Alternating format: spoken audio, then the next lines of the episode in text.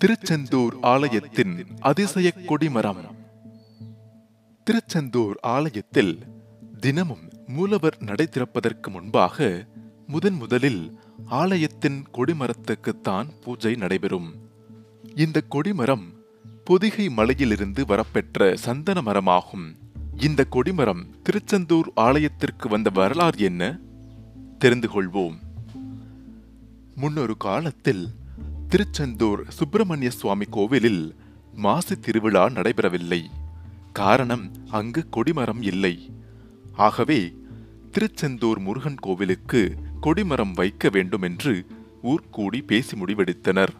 உடனே ஆறுமுகம் ஆசாரி என்பவர் தலைமையில் இருபத்தி ஒரு பேர் கொண்ட குழு காக்காச்சி மலைக்கு அதாவது மேற்கு தொடர்ச்சி மலைக்கு கொடிமரம் வெட்டக் கிளம்பினர்.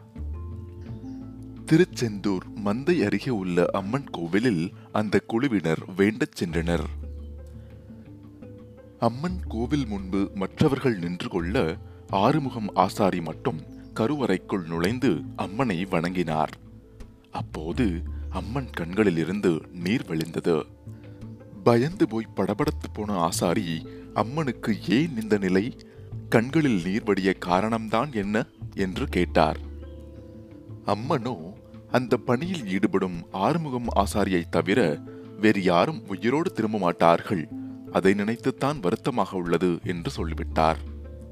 உடன் வந்தவர்களுடன் இதை சொல்லவும் முடியாமல் விழுங்கவும் முடியாமல் முருகன் மேல் பாரத்தை போட்டுவிட்டு களக்காடு அருகே உள்ள ஏர்வாடிக்கு சென்றார். அங்கு சின்னத்தம்பி மறைக்காயர் என்ற மந்திரவாதி ஒருவரை சந்தித்தார். அவரிடம் முருகப்பெருமானுக்கு கொடிமரம் வெட்ட வந்த கதையை கூறி உதவிக்கு கூப்பிட்டனர். சின்னத்தம்பி மறைக்காயரின் மனைவி பாத்திமா பீவி எவ்வளவோ தடுத்தும் சின்னத்தம்பி மறைக்காயர் கேட்கவில்லை. அவரும் மரம் வெட்ட கிளம்பிச் சென்றார். அவர்கள் திருச்செந்தூரில் இருந்தே இருபத்தி ஒரு மாட்டு வண்டிகளில் வந்திருந்தார்கள். அந்த வண்டிகள் அணிவகுத்து களக்காடு மலையை நோக்கி சென்றது. ஆனால் அவர்களுக்கு தேவையான கொடிமரம் கிடைக்கவில்லை. அலைந்து திரிந்து பார்த்தார்கள். பக்கத்தில் எந்த இடத்திலும் சரியான மரம் கிடைக்கவில்லை. எனவே காக்காச்சி மலை என்று அழைக்கப்படும் மேற்கு தொடர்ச்சி மலையான பொதிகை மலை உச்சிக்கு சென்றனர். அங்கு அற்புதமான நல்ல உயரமான சந்தன மரம் ஒன்று இருந்தது. அந்த மரம்தான் திருச்செந்தூர் முருகன் கோவிலுக்கு ஏற்ற கொடிமரம் என்றார் ஆறுமுக ஆசாரி அவர் சின்னத்தம்பி மரைக்காயரிடம் இம்மரத்தை பற்றி கேட்கிறார். ரம்மியமான வாசனையுடன் இருக்கும் அந்த அற்புத மரத்தை குறித்து மை போட்டு பார்க்கிறார் மாந்திரீகரான சின்னத்தம்பி மரைக்காயர்.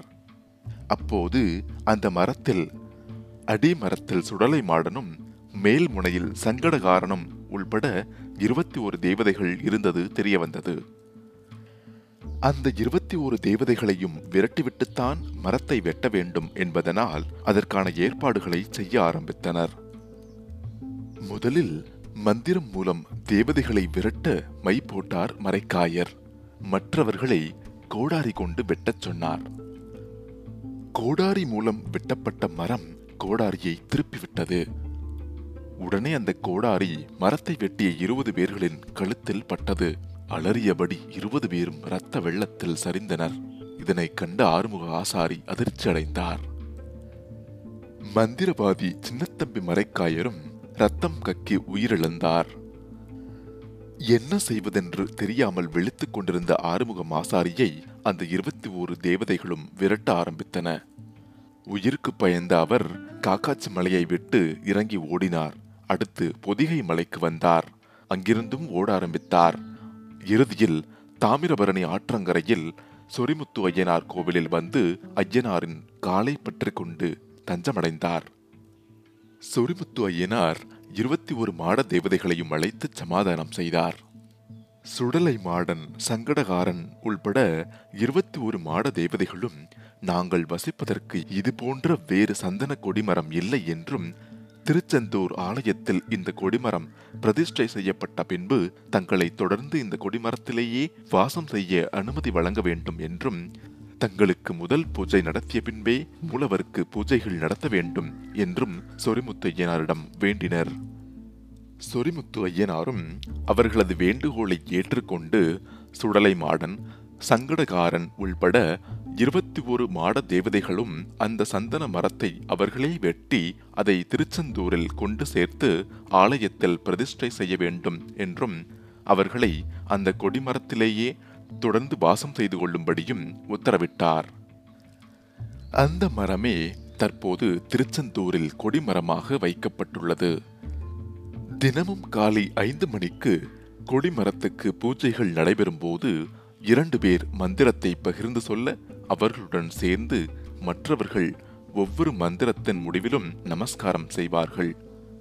இந்த கொடிமர பூஜையில் நீங்களும் கலந்து கொண்டால் உங்கள் வாழ்க்கையில் நிச்சயமாக நல்ல திருப்பம் உண்டாவது உறுதி. மீண்டும் மற்றொரு கோவிலுடன் சந்திப்போம்.